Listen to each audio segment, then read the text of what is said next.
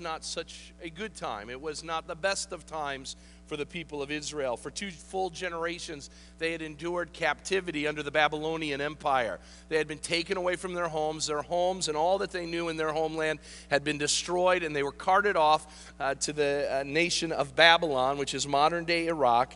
And for two generations, they would sit there and be a part of the life and times, as I talked about uh, last week. They would truly be strangers in a strange land. And then God would say, all of this captivity, all of this um, slavery, if you will, uh, would be for one reason, and that was to rebuke the people for their wandering hearts. They had pursued other gods, they had pursued other things, and God said, If you want to live like the pagans, then I'll allow you to live amongst the pagans. And as a result of that, they were a part of this great captivity.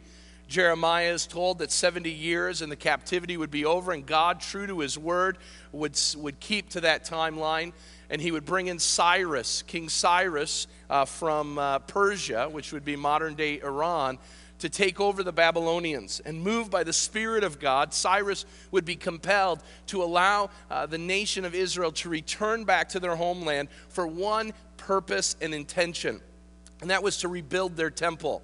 God had spoken to Cyrus and said, I want my temple rebuilt. And even though Cyrus was in many ways a pagan king and, and authority, he heeded the word of God and he opened it up to any and all Israelites who wanted to return to their homeland to be a part of the restoration process of a nation, beginning with the temple. Of the millions that had been carted off to Babylon, 50,000 would take him up on his offer. 50,000 that we learned who had a heart to go back and make the name of God and the place of God and his dwelling a place of marveling once again. Cyrus, even though he was a pagan, would even raise funds to make sure that the house of God was rebuilt. And so the people of God, 50,000 of them, you can see uh, the tribes and the areas where they come from in Ezra chapter 2. And you can see the amount of money that is raised for this great building project uh, in Ezra 2 as well. They head off to Israel and they get to Jerusalem and they begin the process of rebuilding the temple. And here's what begins to happen they clear away the rubble and they build the foundation, and then the work stops. And we're going to find out today why the work stops. But for 16 years, the house of God would lay in ruins. And God, after 16 long years of letting people do what they wanted to do, God had a word for them. And is the first of four messages that God is going to share with the people of Israel through the prophet Haggai. And we're going to learn from it this morning. If there is anything that I would want you to walk away from this morning, it is the word priorities. Priorities is all throughout this first chapter, and it is so important that we understand this this morning. So let's stand for the reading of God's word, Haggai chapter 1. We're going to go all the way through the full chapter, which is 15 verses. And let's see what the word of God through the prophet Haggai has to say to the people of his day and us today. In the second year of Darius the king, in the sixth month, on the first day of the month, the word of the Lord came by the hand of Haggai, the prophet, to Zerubbabel, the son of Shealtiel governor of Judah, and to Joshua, the son of Jehozadak, the high priest. Thus says the Lord of hosts. These people say that the time has not yet come to rebuild the house of the Lord. Then the word of the Lord came by the hand of Haggai the prophet. Is it time for you yourselves to dwell in your paneled houses while this house lies in ruins? Now, therefore, says the Lord of hosts, consider your ways. You have sown much and harvested little. You eat, but you never have enough. You drink, but you never have your fill. You clothe yourself, but no one is warm. And he who earns wages does so to put them into bags with holes. Thus says the Lord of hosts Consider your ways. Go up to the hills and bring wood and build the house, that I may take pleasure in it, that I may be glorified, says the Lord. You looked for much, and behold, it became to little. And when you brought it home, I blew it away. Why, declares the Lord of hosts? Because my house lies in ruins, while each of you busies himself with his own house. Therefore, the heavens above you will withhold the dew, and the earth has withheld its produce. All I have called for, and I have called for a drought on the land, and the hills on the grain, the new wine and the oil on what the ground brings forth, on man and beast and all their labors. Then Zerubbabel, the son of Shealtiel, and Joshua, the son of Jehozadak, the high priest, with all the remnant of the people, obeyed the voice of the Lord their God and the words of Haggai the prophet, as their Lord God had sent him. And the people feared the Lord. Then Haggai, the messenger of the Lord, spoke to the people with the Lord's message I am with you, declares the Lord. And the Lord stirred up the spirit of Zerubbabel, the son of Shealtiel, governor of Judah, and the spirit of Joshua, the son of Jehozadak, the high priest, and the spirit of all the remnant of the people. And they came and worked on the house of the Lord, their God, on the 24th day of the month, in the sixth month, in the second year of Darius the king. Let's pray.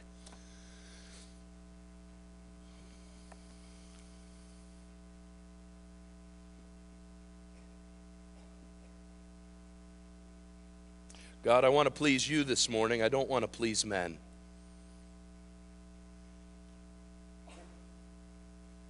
Lord, I want to speak your word today, not words that would make us feel better, Lord, unless you would want that.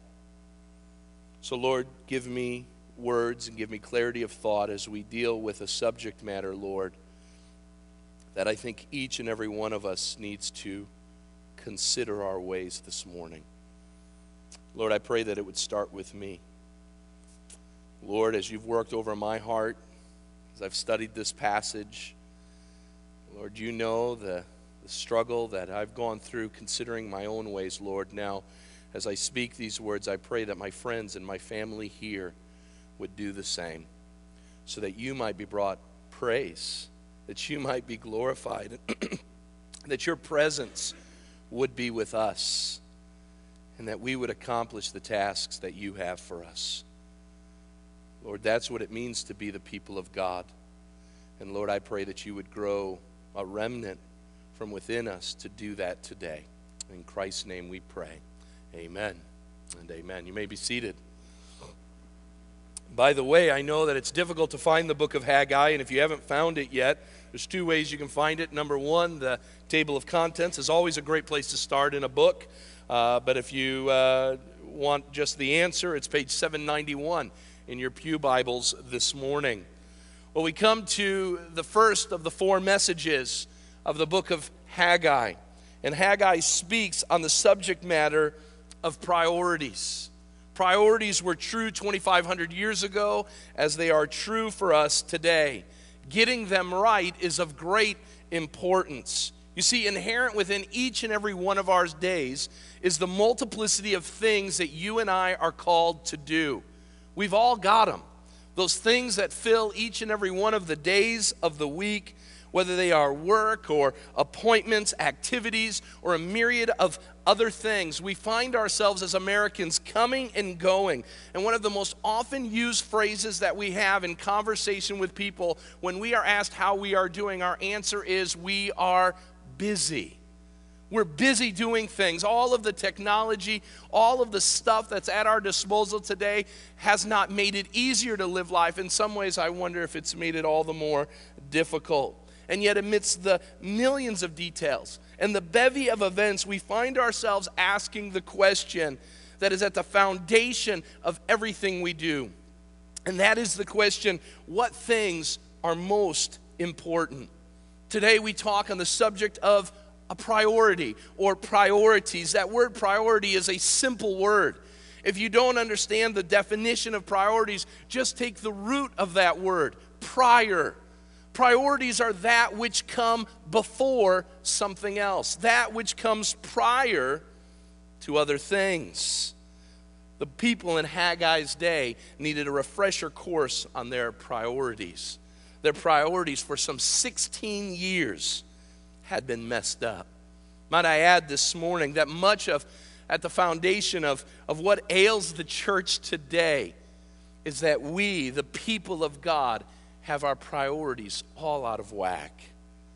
So let me say something that I rarely say on a Sunday morning. Well, I hope you listen to all of my messages. If you don't, this is a week you should. Because God's got a word for all of us. And the truths of this message will do every one of us a great deal of good because we are called to heed these words. And twice in our passage, God is going to look to us and He's going to say, Have you considered your ways? Have you given careful thought to the things that you do?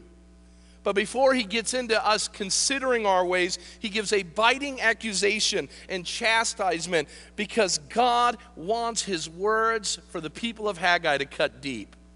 God, in His words, is sharing with them words that is supposed to evoke some sort of major change quickly in the lives of the people. And I believe that God wants to do that same work today. So, how are we to get about getting around the right priorities? Notice there are three points this morning. I'll give you just a heads up. My first point is by far my longest, so stick with it, and we will get done on time as we always do. So, point number one this morning if we want to understand how to have the right priorities, we must recognize and know that we have a propensity towards prosperity, a propensity to pursue prosperity. That is, we want to live lives that are thriving and healthy. We have this natural inclination in ourselves to live for self. How do I know it? It's inherent in who I am. I am more concerned about Tim and the struggles and the issues and the things that I need to worry about myself that I rarely at times find myself thinking about others and even more importantly, thinking about God. You see, I believe God desires for us as Christians to be prosperous. But herein lies the problem. God's definition of prosperity is very different than our idea of prosperity. And what we have done is we have put a group of teachers around us that tell us that our job as Christians is to be happy and to be full of great times and good things, to take care of ourselves and make sure we have all that we need, and then give a little bit out of the abundance of all that we have. But here's the thing. When you see what God says about prosperity, He doesn't talk about how you feel, He talks about things like sacrifice and service and love, and a life that literally is giving itself away. But many of us don't find ourselves pursuing that kind of prosperity. We find ourselves, while wanting to follow God, just as the people in Haggai's day did, finding ourselves following the world. You see, when we come to the doorways, as are behind me, these object lessons that we're going to have each week, when it comes to the question of what is going to make me prosperous, I can tell you that we usually go to our left far often, more often than we do our right. Well, how do I make sure that I'm prosperous? Well, I'm going to do it my way. I'm going to take care of my things. I'm going to get what I want. And as a result of that, we learn that this propensity is deep within who we are. Now, notice a couple things about this propensity towards prosperity. Number one, it affects even good Christians. It affects even good Christians. I'm speaking to a group of good Christians this morning. But let me remind you that the people in Haggai's day were pretty good themselves. They had left the land that they had known for two generations to go back to ruin and rubble for one intention and purpose in mind to rebuild the house of God. That sounds like some pretty good people. Sounds like some people that had their priorities right. They knew that God was important. But what their lives failed to show in those 16 years was just how important He was. Let me be honest with you, I struggle with this a lot of the time. I want things, I want to be comfortable. I spend far too much of my life focusing on what I need and on the things that I want. And I'm to believe that many of you find yourself in the same place. How do you know? Just look at your calendars. What is on your calendars will dictate what is going on in your lives. What about the purchases that you've made? You see, the problem with prosperity is it comes to us and instead of putting it towards God and saying, God, what would you have me do with this money? What would you have me do with this time? We go back to ourselves. Notice in verses 2 through 4 what God says. Thus says the Lord of hosts These people say, It is not yet time to rebuild the house of the Lord. Then the word of the Lord came by the hand of Haggai the prophet Is it time for you yourselves to dwell in your paneled houses, while this house lies in ruins? Therefore, says the Lord, consider your ways. In verses 2 through 4, God asks the question What are you doing? God's asking that same question of us this morning of every one of us this morning. What are you doing with what I've given you? I've given you another day to breathe, I've given you another day to live life, and what are you doing with it? And he asks that question of the people in Haggai's day, and he says, All the while, whatever you're doing, it has nothing to do with my ways, it has nothing to do with my plans and my purposes, because my house has lied in ruins for 16 years. And where have you been, children of Israel? What have you been doing? Where have you focused on your time? Where is your attention? Is it towards this propensity to pursue prosperity? The answer in Haggai's day was yes. And if you think that it isn't the same way, you are sadly mistaken this morning. We, just like the people of Haggai, are focused in on self. How do we know that? Because it is most, see, most clearly seen. Write this down. It is most, see, most clearly seen in the choices we make. They're building their homes, the scripture says. Now let's stop here for a minute. Come on, God. Are you kidding me? You want us to be without homes until we build the temple? Well, in some ways, no. God is saying, you know what? Hey, uh, put up some structures, have a living space, and get about the priority of building my home. So that's what they do. But here's the problem 16 years had passed. Now, I am no carpenter, but I got to believe that it doesn't take 16 years to build a home. But it did for the people of Israel. Now, was it because lumber was in store uh, uh, shortage? No. What had happened was they weren't just building their homes. They had just taken 16 years to put the lumber together and, and the, the work together to build the house. What they had done is built the buildings and then started building their lives. And they had engaged in building around themselves instead of building on the foundation of God.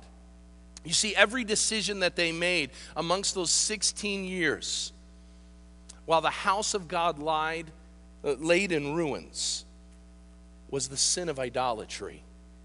Calvin was right. John Calvin said that the human heart is a factory that builds idols all the time. Amen, John Calvin. But you say, Tim, in this passage, there's no mention of pagan worship. There's no mention of statues. Where is the idolatry? Idolatry is far more subtle than that. It is not just about statues. Remember, the first commandment says that we are to have no other gods before us. And the God of Haggai's day was not the God of Abraham, Isaac, and Jacob, but the God of comfortable living in houses and lives that focused in on self instead of God.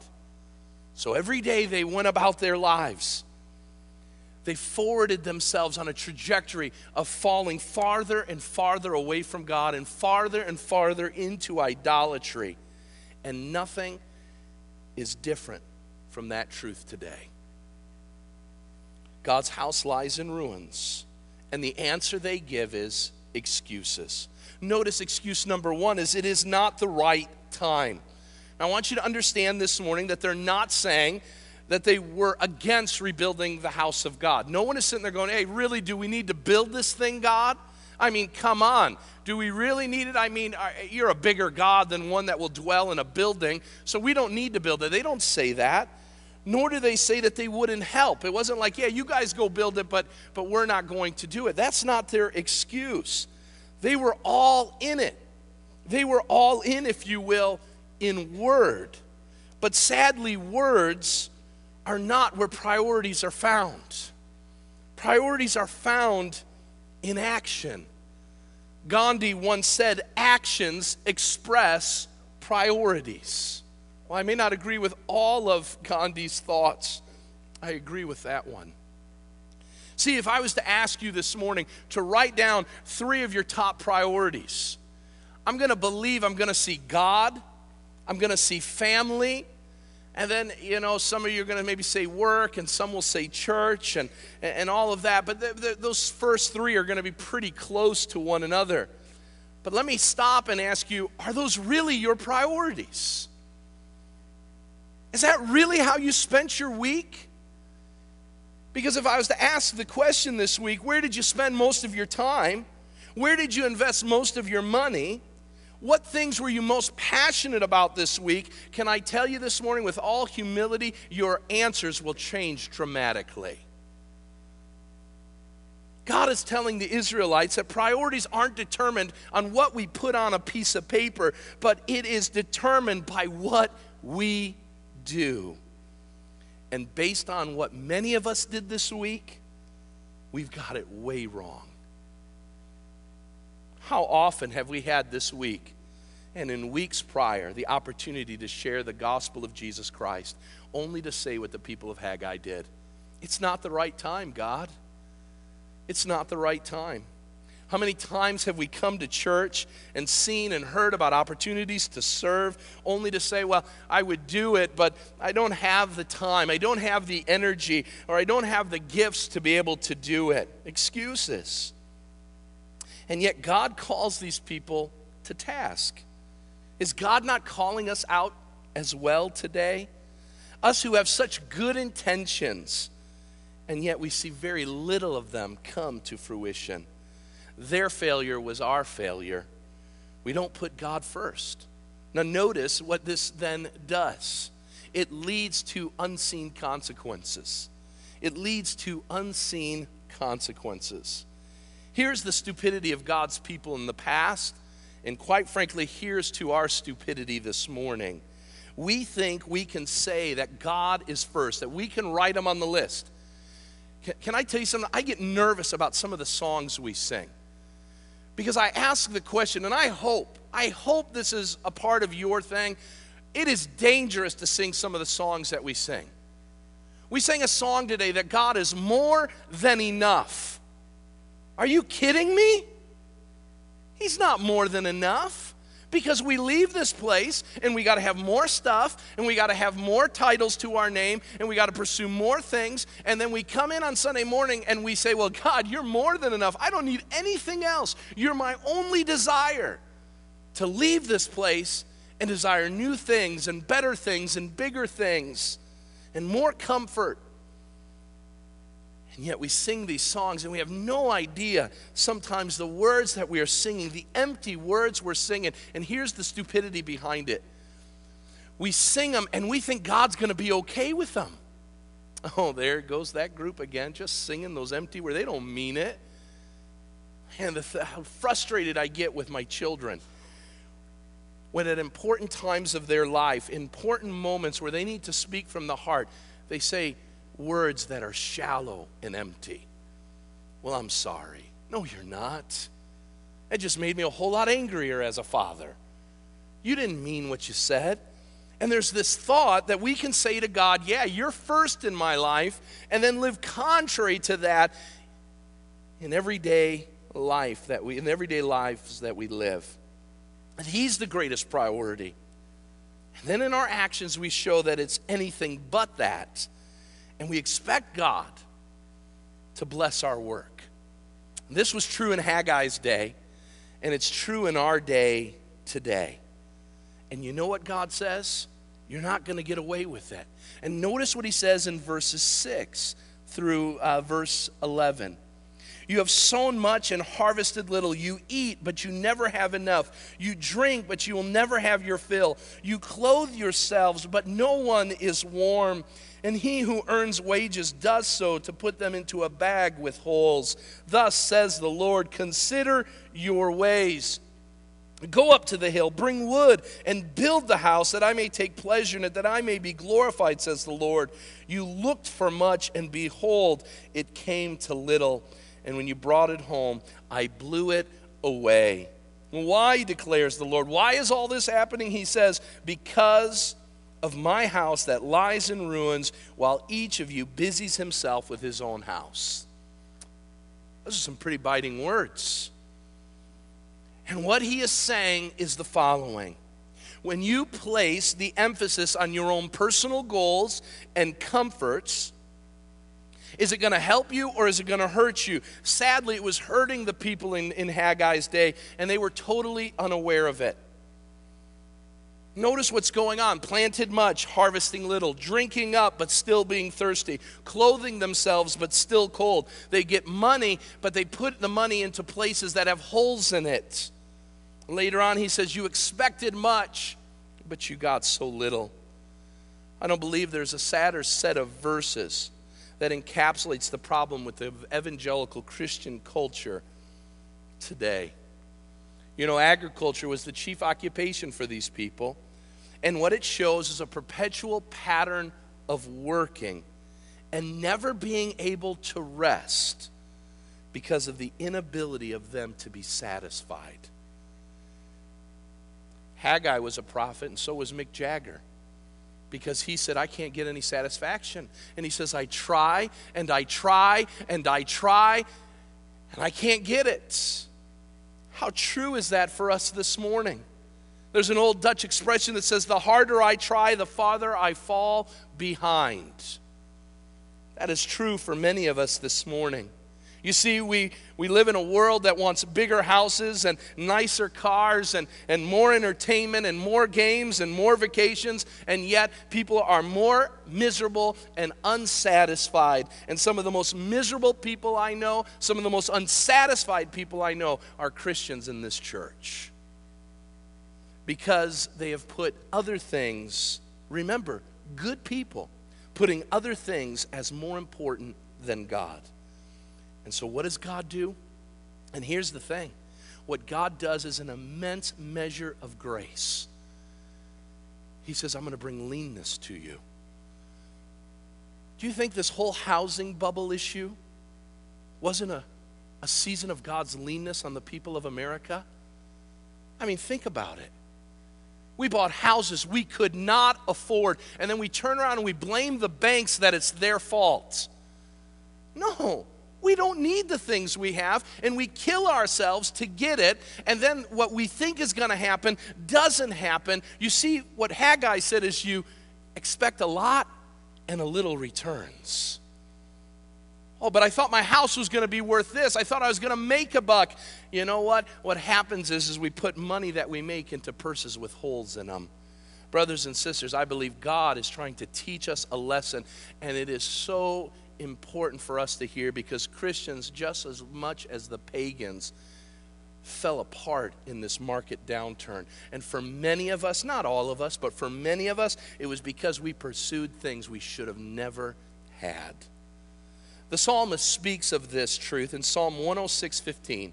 He says this, God gives them the desire, but sent them emptiness to their souls. Let me read that again. God gives them the desire. What's the desire? You, you know what? You're not going to listen to me. Remember in Romans 1, God gave them over to their desires. God says, you know what? If you want to pursue those things, I'll let you have it. But here's the problem in those things, you're going to find emptiness in your souls. So, what does this then lead to? It leads us to chasing after the wind. A statement that Solomon made. And Solomon understood this because for his early years of life, he pursued that which he could find in work. He pursued that which he could find in pleasure. He pursued that which he could find in power and prestige. And after all of it, he said it was vanity. It was like chasing after the wind. And so, this is what happens to people of God in Haggai's day. And this is what happens, listen, people of Village Bible Church, when we put other things before God. You become that hamster that's inside that little wheel who's running their little legs off, getting nowhere. And God has got a word for us today to stop doing that. Stop pursuing that kind of way. The practices and pursuits of our life are filled with worthless pursuits and endeavors. It's pathetic at times. So, what are we to do as followers of God? We need to first understand and acknowledge that if this is how we're living, that the way we're living is worthless. It is worthless. It's chasing after the wind. That though it seems right for us to live this way, that there are ways that seem right to man, but in the end lead to destruction. And so, where do we find this path? Notice there is a path that leads to proper priorities. Well, the answer was clear in Haggai's day. What did they need to do? They had a job to get done. He says, I want you to go up to the hill, I want you to cut down some trees, and I want you to build me a house. And that was easy. I wish I could just say, you know what, here's the job. The job that we have as Christians in, in 2013 is we need to consider not living the way we've been living and just go and be a part of a building project. Well, there's no building project to be had this morning. But for us, we must look to the words of Jesus. In the book of Matthew, on his great Sermon on the Mount, Jesus tells us what it means that once we evaluate and consider our ways, that the way and the path towards the proper priorities begins by what he says in seeking first his kingdom and righteousness. You can find the Sermon on the Mount in Matthew chapter 5 uh, through verse uh, through chapter 7. And at the end of this sermon, he, he puts it in a nutshell. The job, the proper priorities you and I should have is to seek first his kingdom and his righteousness. What this means is if we want to pursue the right priorities, it begins with continual effort. Continual effort. When Jesus says the word seek in Matthew, it's a verb that is given in a command form. What he's saying is, hey, if you got no other options, maybe seek my kingdom. No, what he says is, hey, the way that you're going is destruction, and the way to true obedience and true prosperity is to seek, which means continuous, continuous activity. It's a word that embraces several thoughts. What does it mean to seek first? It means to look for, investigate until you find, strive until you obtain. It embodies the idea of a strenuous effort and activity. To seek first the kingdom means that Christians are to prioritize not their interests, but the interests of their Lord. He goes on and he says, not only to seek a continual effort to do so, but we're to do it first. It means, it means to, signify, to signify a degree. The degree is that God is first place. God is above all. God is the one we are to serve especially. He is the one that has have total preeminence. So we are to continually, actively pursue who? God, the one who has first place, the one who no comp there should be no competition over. And what are we to pursue? What are we to seek first? The kingdom of God. The kingdom of God there in the text is literally the reign of God in your life. So here's the question Is God enthroned in your heart in such a way that your entire existence is governed by his rule? Is the creator of the universe a mere appendage to your life? Is he a sometimes weekend casual point of interest? Or is he your all in all? Now, you can write down, yeah, Brother Tim, you got it. He's my all in all. But I'm going to go back to the thing priorities are not found in words, but in action. So, when are we to seek the kingdom of God? Every day. Where are we to pursue this kingdom? In every way. And that's why Paul says that whether we eat or drink, even in the mundane things of life, we are to do so to the glory of God. But in order for that to happen, in a world that bombards us with its priorities and pursuits, we've got to engage in what Haggai tells us is a constant evaluation.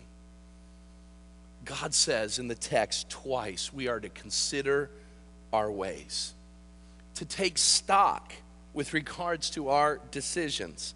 To ask the question, is what we're doing right? You see, that's never easy to do when we put it before God. And so, you know what we default to right away? We go to asking the question, well, how am I doing in comparison to others? Well, look, I mean, I'm doing a lot better than so and so. And what we do is we find the saddest, sappiest person that calls himself a Christian, and we say, well, compared to him, I'm doing pretty well, or compared to her, I'm doing pretty well. Here's the thing the judgment seat of Jesus Christ will have nothing to do with anybody else but yourself. It's not going to be about what so and so did next to you in the pew sitting next to you. It isn't whether you uh, served the most at Village Bible Church in the days you were here. It has nothing to do with anybody else. It has to do with the person of Jesus Christ. And here's the thing God doesn't, God isn't impressed with the house you live in He's not awed by the cars that we drive, the nameplate that's on the office, the degrees that you have on the diplomas. He's concerned about how obedient you are to Him and to His reign of control in your life. He's focused in on what you did for Him and His kingdom and how you pursued His pursuits, not your own. So it's time for all of us to consider our ways. Are we choosing God's ways or our own? Which door behind me are you going through in your decisions of life? Whose business are you most excited about? Yours or His? Which one do you give more time and attention to? Yours or His? So do some asking some questions today. How am I spending my time? How am I spending the money that God has so graciously given, which really is His money? What are the goals that I have for my life? What do I think about the most? Is it about God and His kingdom or is it about my kingdom? To you, what looks successful? Is it living like your neighbor or is it humbly living as Christ called us to, seeking His kingdom first? It's going to bring into question how we spend our leisure time. It's going to ask the question how we engage with people. And why do we ask these questions? Notice the text says, they do so. Why? Because the people feared the Lord. They feared the Lord. And there's not a whole lot of fear in our eyes this morning. We care more about what other people think about us and what we have than what God cares. And we forget that one day we're going to stand before God and our eternity is going to be determined on how we lived in this world. We need to consider our ways as people. But you know, we need to consider our ways as a church as well. I want to speak to all of those this morning who call Village Bible Church their home. If you're newer to our church, you maybe been here a month or so, um, I want you to know what you're going to hear is not a word to you, but you're a mere observer to some family business this morning. We don't do this very often, so this isn't something that happens all the time. But I want you to know, visitor, I love this church. I love it. It is filled with great people. People whom I call my family and my friends. This is not a job, it is a passion of love to be able to preach to you each and every week. And that's why it makes some of these words difficult to share. I want you to consider as a church two ways this morning that I believe come right out of this text. And I would say that while the people of Haggai's day were pretty good people, and so are you, God's got a word for us this morning. The first area that I want you to consider your ways this morning is in the area of giving. In the area of giving. Can I tell you, it's an appalling thing to me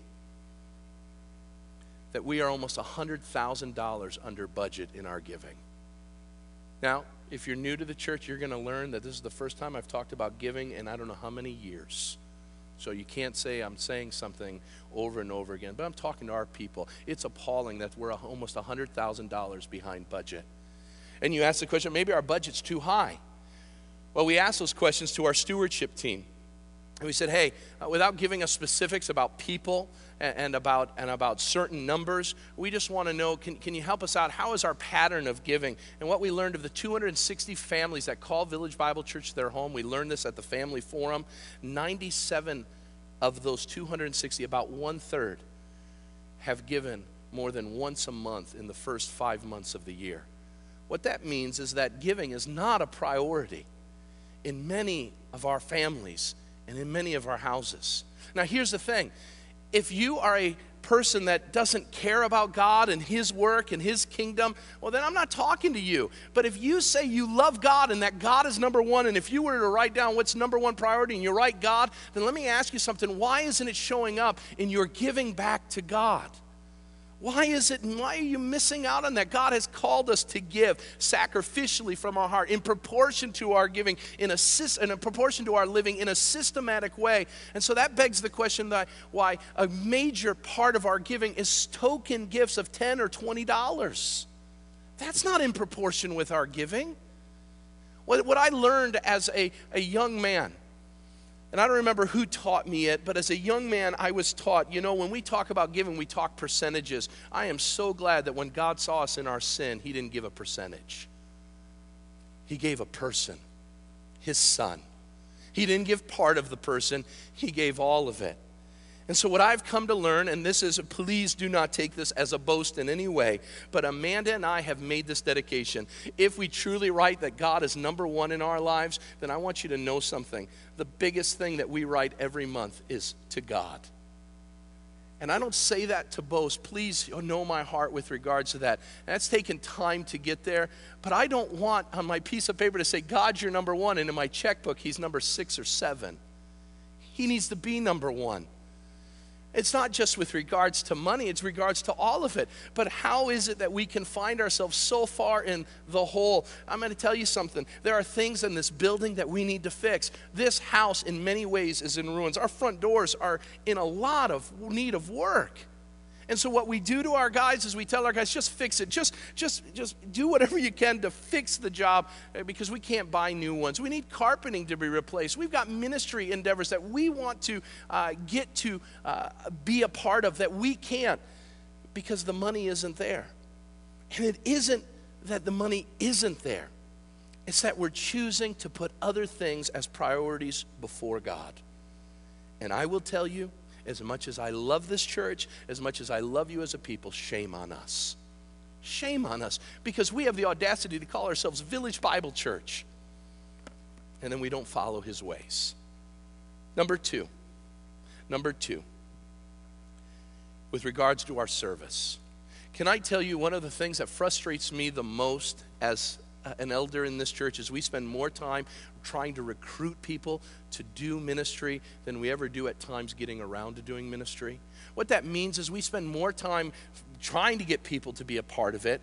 And, and what we hear is, I'm too busy, I've got this going on, I've got that going on, gee whiz, I would love to, but, but I'm doing this and I'm doing that, or we're going to be out of town for this or out of town for that.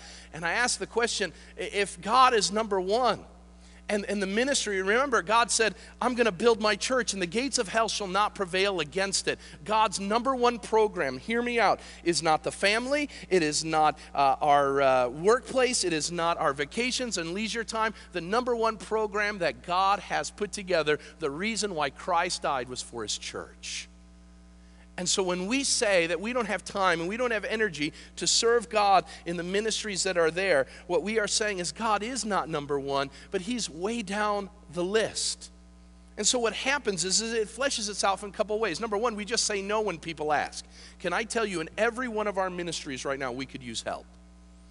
Mario has some of the greatest things going on in student ministry right now. We learned at the family forum. Great things are happening in the student ministries. And what does he say? We don't have leaders. We got the kids. I mean, that's half the fight, isn't it? To get kids to show up to, to learn about God's word. They're excited to be here. We don't have leaders. Deb Nieder says uh, all the time, we need people. The kids love coming to Sunday school and children's worship and VBS. We don't have leaders. And so, what do we begin to say? We say, well, we can't do it. But here's another issue that we do. What happens is, is we say yes to it, but it's not a priority. We expect it to be. You know, see, here's the thing you expect for ministry to be a priority for a guy like myself. I, am dealing with some sinus thing this morning. Aren't you glad that I didn't call in at 8 o'clock this morning and say, you know, I'm just not feeling up to it right now? My, my sinuses are burning right now. But it's a priority. It has to be. You want it to be a priority for me. But when it comes to ministry, many of us will find any excuse to say we don't need to do it, we don't need to be there. And because of that, God falls down the list. God is all about his ministry. And God wants to see his ministry advance. And when we say no, or we don't make it a priority when we do it, we fail God. And we are blinded by the consequences. Let me tell you something. Here's the amazing thing what ministry is not being done right now? What missionaries are not being supported? We got a letter from um, Ben and Missy Hatton uh, this last week. They are, and I mean, my goodness, talk about a heart of. Um, of, of ministry. They've taken their family of six to New Guinea. They've put themselves in the bush with people that have never seen white people before. And they've dedicated the entirety of their lives to being with that people so that they can learn their language, learn their customs, so that they can one day share the gospel of Jesus Christ with them.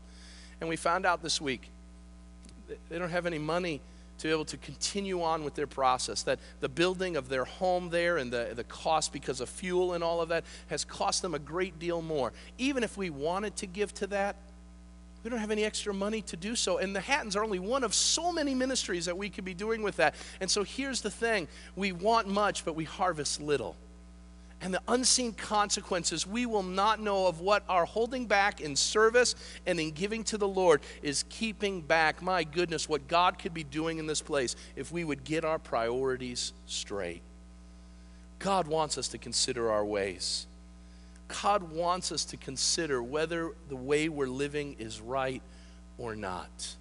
So I give that to you. I give that to you. Not, I don't want to guilt trip you into it. And please don't think that. I don't want to see giving for one week go up because the guy talked about it. I want to see us build a pattern. And I'll tell you, a great project for us would be that we would never be lacking in resources to do God's ministry, and we would never lack in the people because Jesus said, The harvest is ripe, but the workers are few.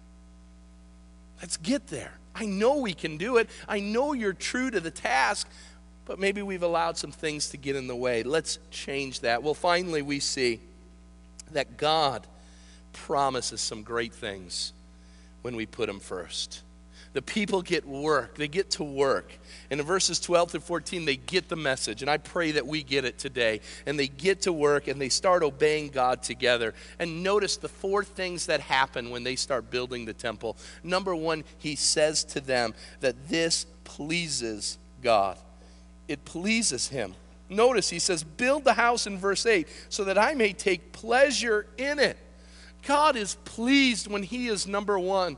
God is most glorified in us, John Piper says. He is most glorified in us when we are most satisfied in Him. You want to bring glory to God? Find your satisfaction in Him. Let Him truly be your all in all. It pleases God. Samuel responded to people asking about burnt offerings, and he said the following in the Old Testament Does the Lord delight in burnt offerings and sacrifices as much as he does obedience to the Lord? To obey is better than sacrifice, and to heed is better than the fat of rams. God wants our obedience because it pleases him. Number two, it praises God. Notice he says that this will uh, bring him pleasure and that he will be glorified. If we want the name of God to be elevated and raised higher than in every way possible, then let's start living our lives for that end. And it's not easy, it's a difficult daily pursuit of saying, God, you're number one. And asking with every purchase that we make, is that which pleases and praises God? Or is it about me? The way we spend our time, is it, is it the way that pleases and praises God, or is it about me? It praises God when we put Him number one. Romans 12, 1 and 2 says we are to offer our bodies as living sacrifices, and that as we live as living sacrifices, this is holy and pleasing to God, and it's our spiritual act of worship. Worship is not simply about us standing and singing songs, it is about us living life and putting him number one. Number two, it allows godly projects to be completed. The temple was built, the task was completed. How great would it be one day for us to look at, in eye to eye with our Savior and say, you know what? Because you, we put you number one as a church, because we put you number one as, as people, we were able to accomplish by your Spirit these things for your glory and for your sake.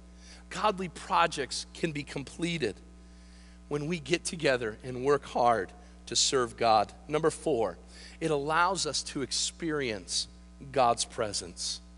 I want you to notice something. Notice he says in verse 2 these people. He doesn't speak of them as his people, he speaks of them as these people. I want you to know when God is not your number one priority, God looks at you and says, I don't know what that guy's doing, but if he's not doing what I need him to, he's, he's not with me right now. But notice when they obey, notice in verse, um, verse uh, 13 that the Lord changes his tune because of the people's priorities.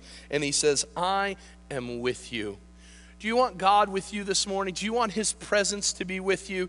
Do you want God to be with you in your pocketbook? Then give to Him. Do you want God to be blessing your time?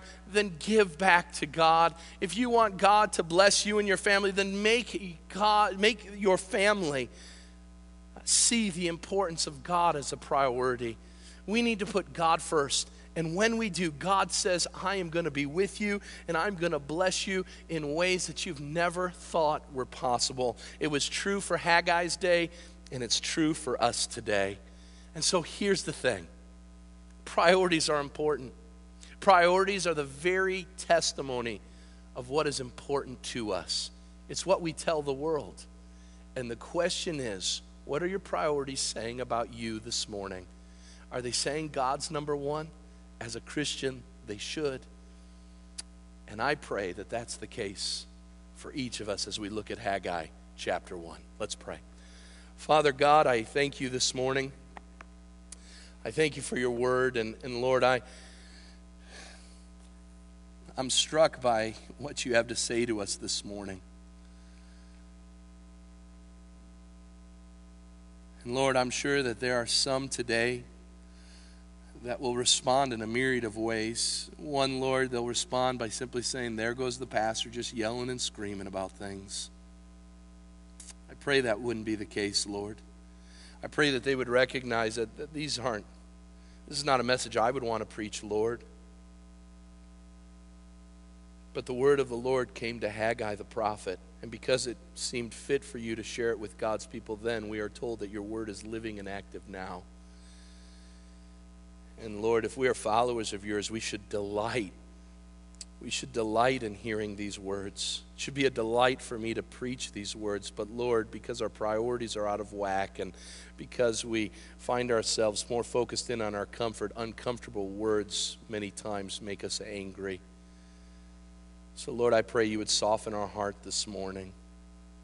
I pray you would soften my heart this morning. I pray that you would work in my life. Lord, my priorities aren't right. I'll admit it they're not right because there are so many times about me and the stuff of this world.